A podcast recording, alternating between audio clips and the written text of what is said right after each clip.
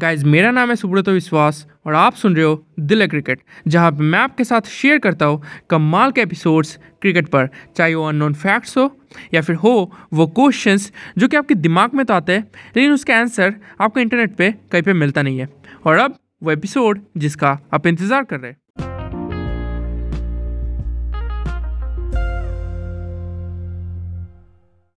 Twenty October India versus Pakistan, सबसे बड़ा match. Fans काफ़ी एक्साइटेड है इसके लिए, लेकिन फैंस के दिमाग में दिल में क्वेश्चन है कि यार इंडिया की प्लेइंग 11 क्या होगी, राइट? तो आज की इस वीडियो में बात करेंगे कि इंडिया की प्लेइंग 11 क्या होगी, और मैं जो प्लेइंग 11 बताऊंगा मोस्ट प्रोबेबली 90% यही प्लेइंग 11 होगी। कैसे पता?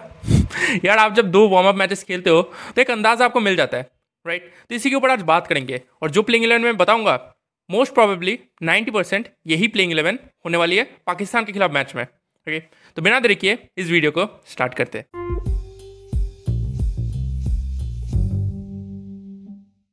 तो यार फर्स्ट वार्म अप मैच में विराट कोहली ने क्लियर कर दिया था कि यार रोहित शर्मा और केएल राहुल ओपनिंग करेंगे और मैं थर्ड नंबर पे खेलूंगा। लेकिन सवाल ये उठ रहा था कि उसके बाद कौन आएगा, सूर्य कुमार यादव आएंगे या फिर कोई और आएगा, फिर कौन आएगा, हार्दिक पांड्या की जगह कौन आएगा, राइट? तो इसी के ऊपर बात करेंगे। तो यार सूर्य कुमार यादव को इंडियन टीम ने दो वार्म अप मैचेस में चांस दिया है, तो ये क्या दिखाता है? ये दिखाता है कि इंडियन टीम का बहुत ही कह सकते हो वो ज़्यादा भरोसा कर रहे हैं इस प्लेयर के ऊपर, सूर्य कुमार यादव के ऊपर। पहला जो वार्म अप मैच था इंग्लैंड के खिलाफ, उसमें सूर्य कुमार यादव ज़्यादा अच्छा कुछ कर नहीं पाए, ओके, जल्दी आउट हो गए। लेकिन सेकंड मैच में सूर्य कुमार यादव ने जो कमाल की पारी खेली और जो कमाल के वो शॉट्स खेल रहे थे, 720 डिग्री के शॉट्स कमाल के थे। उन्होंने आई थिंक 50 के आसपास रन्स बनाए, राइट? तो सूर्य कुमार यादव का परफॉर्मेंस काफ़ी अच्छा रहा है, और यही एक चीज़ है कि इंडियन टीम बार बार उनसे ट्राई करवा रही है, ओके? तो no doubt Surya Kumar Yadav playing 11 में रहेंगे अगेंस्ट पाकिस्तान, ओके? उसके बाद आप कह सकते हैं विराट कोहली तो है, राइट? ऋषभ पंत भी है, राइट? तो केएल राहुल है, रोहित शर्मा है, सूर्य कुमार यादव है, विराट कोहली है, रोहित शर्मा है, सॉरी ऋषभ पंत है।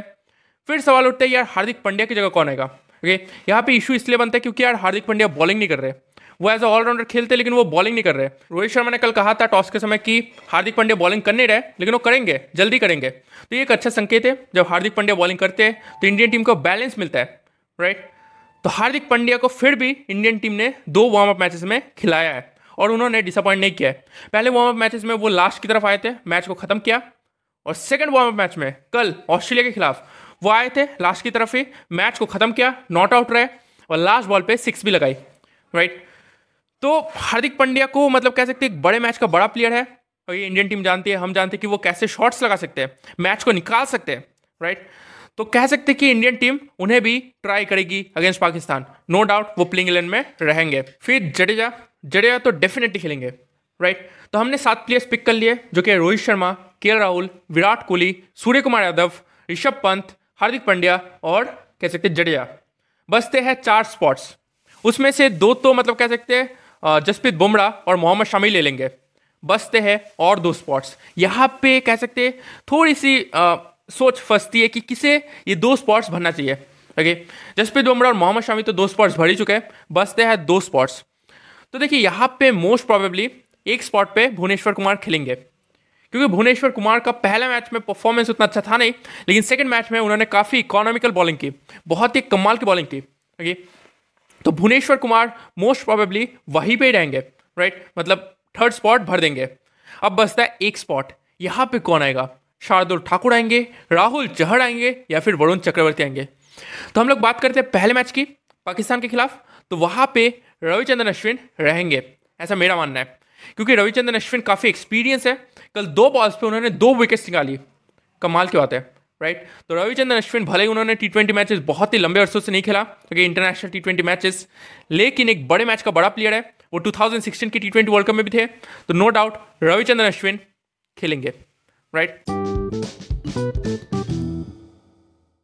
अब सवाल ये उठते कि यार ईशान किशन कहाँ गए, वरुण चक्रवर्ती कहाँ गए, राहुल चहर कहाँ गए, शार्दुल ठाकुर कहाँ गए? तो देखिए ईशान किशन को इंडियन टीम ने एज ओपनर सेलेक्ट किया था, ओके? अगर रोहित शर्मा और केएल राहुल में किसी का फॉर्म खराब चलता है तो ईशान किशन आएंगे। इसके अलावा इंडियन टीम उन्हें मिडिल ऑर्डर में भी ट्राई कर सकती है, एज अ फिनिशर भी ट्राई कर सकती है। तो वो सूर्य कुमार यादव की जगह या फिर हार्दिक पांड्या की जगह भी खेल सकते हैं। लेकिन फर्स्ट मैच की बात कर रहे हैं, मुझे नहीं लगता कि ईशान किशन फर्स्ट मैच में आएंगे। वरुण चक्रवर्ती मुझे नहीं लगता कि उन्हें अभी ट्राई किया जाएगा, उनके फिटनेस को लेकर काफ़ी इशू चल रहा है। तो मुझे लगता है कि वरुण चक्रवर्ती को अभी ट्राई किया जाएगा। ओके, जैसे जैसे T20 वर्ल्ड कप के मैचेस जाएंगे फिर उन्हें ट्राई किया जाएगा, अभी नहीं, पाकिस्तान के खिलाफ मैच में नहीं, राइट। फिर बात करें राहुल चहर की, तो राहुल चहर नो डाउट एक बहुत ही अच्छे प्लेयर है, लेकिन फर्स्ट मैच में उन्हें ट्राई नहीं किया जाएगा क्योंकि एक्सपीरियंस भी चाहिए ना आपको। तो रविचंद्रन अश्विन उस एक्सपीरियंस के गैप को फिलअप करते हैं, राइट। तो राहुल चहर को ट्राई किया जाएगा लेकिन फर्स्ट मैच में नहीं। अगर बात करें शार्दुल ठाकुर की, तो लॉर्ड शार्दुल बहुत ही अच्छे एक प्लेयर है, उनका परफॉर्मेंस काफ़ी अच्छा रहा है, राइट।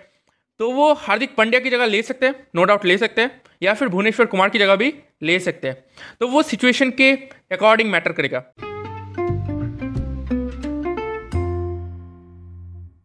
तो सही चीज़ आपसे शेयर करनी थी, मैं लास्ट में अपनी प्लेइंग 11 बताता हूँ।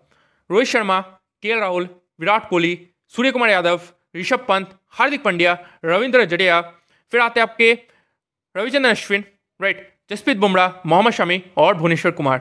ये है मेरी प्लेइंग 11 पाकिस्तान के खिलाफ मैच के लिए। आपकी क्या प्लेइंग 11 है, आप मुझे कमेंट सेक्शन में बता सकते हैं। आपसे मुलाकात होगी और एक अमेजिंग वीडियो में, क्योंकि दिल में क्रिकेट इसलिए दिल है क्रिकेट। धन्यवाद।